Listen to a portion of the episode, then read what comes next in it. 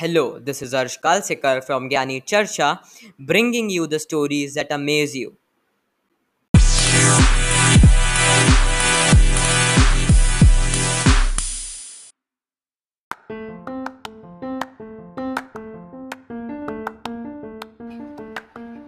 Strengths are often hard earned. They must be recognized, developed, and then deployed in a precise manner to make them useful regardless of the path you took to embrace your strengths. It took time and effort and has likely since become a foundational part of your success as well as your way of overcoming challenges. Your strengths may be also a big part of how others value your contributions. But what if I tell you your weaknesses and your strengths are the same? Like all of us, you struggle with weaknesses and strength. Approaching it logically, we suppose strength is the absence of weakness, and vice versa. So we try to build up on our strengths and reduce our weaknesses. But often we go in circles and never quite succeed at either. We are wrong. Strength is in the absence of weakness, strength and weaknesses are one. There can't be one without the other. Weakness is just the mirror image of strength and vice versa. They are the very same thing. Perhaps you're principled but judgmental, you are easily hurt but compassionate, you're focused but one dimensional, you're creative but a mess, pragmatic but boring, humble but a pushover, passionate but a maniacal, you're greedy but meticulous, you're brave but a foolhardy, and so on. Perhaps you recognize aspects of yourself even here. Strength and weaknesses are in separate, they are just two accepts of same things in us. When we try to divide them, that is when we fall fail at both. We are principled, but we try to be less judgmental.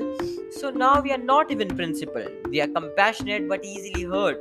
So we try to be harder but lose our compassion. Growth is understanding that greater strength also produces greater not less weakness. We can't divide them, they are one. Now we are beginning to have true self awareness. We can't at last have three great insights about our true strength. True strength is awareness. Self awareness is not the game of choosing identities, little bit of ourselves to desire. That kind of love which celebrates only what it thinks is valuable it is as superficial as desiring a person just for the way they look, isn't it? It's turning yourself into an object, so that kind of self love is shallow and narrow, not pure, self clear, and true. True strength is never dividing oneself up into weak and strong to begin with. Always, always, when we divide yourselves, then do fear and anxiety arise. When we have divided ourselves into strength and weakness, and want to excise parts of us. And then, of course, we will be anxious and afraid, will we not? We will always think we are only weak this way because we can never really get rid of our weaknesses all, at all. True strength is knowing, experiencing the truth that in our fragility lies a possibility and therefore we must accept not just our strength but also our weaknesses we must love them even more fiercely than we love our strengths, for they are one and the same. True strength is compassion. It's not just our weakness that our strength. It's our everyone's. We are all one and the same this way. The oneness of strength and weakness is not just being human, it's just being it's a true for an ant or a tiger as it is for you. The tiger is swift, but he must eat and eat. The ant is slow, but he can survive the greatest blows. And so on. And we can look at every person differently. Can we not? With true compassion, the weakness we so despise in others also contains strengths, and strengths also we so admire also hold weaknesses. Now we do not simply have despised the weak and admire the strong, right? We can have compassion for every single being, including ourselves, and know that they, just like us, are struggling with the oneness of strength and weaknesses, and weaknesses and strength. So we do not have to judge them against us or uh, us against them anymore. We have a more sophisticated way of seeing people now through to the true of them.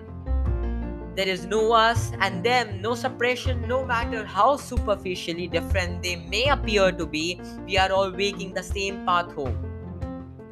True strength is perspective. Now we arrive at the last, most difficult part of self awareness. We, as Whitman said, contains multitudes. We are not just weak or strong, we are weak and strong. So we must see ourselves totally differently. We can't simply idolize ourselves as one dimensional beings anymore. We must learn to know ourselves as contradictions. Sometimes we are weak, sometimes we are strong. And that is just how it should be. Is a river weak or strong when the water flows around the rocks? Is a tree weak or strong when it bends in the wind? Is a glacier weak or strong when it when the ice melts? Lao Tzu called all this actionless action. It is the idea that the truly mighty things are weak and strong, not weak or strong, like the river, the tree, the glacier. They do not always act, do they? weak and strong are just matters of perspective now, are they not? Sometimes what we call weaknesses is strength, and strength is weaknesses. Is it strong or weak to prevent any enemy from being hurt? Is it weak or strong to love someone for their fragility? Now you understand the principle of actionless action a little. It's not a matter either or, but both. The whole is a greater than the parts. We need to not be weak or strong to be mighty but weak and strong to be mighty, which is what true strength is. The river, the tree, the glacier, all the forces of nature are mighty not because they are weak or strong, but because they are weak and strong. And so are you. Therefore, you are the mightiest thing in all creation. All of be all of being is in you, weak and strong, and that is all the true strength really is.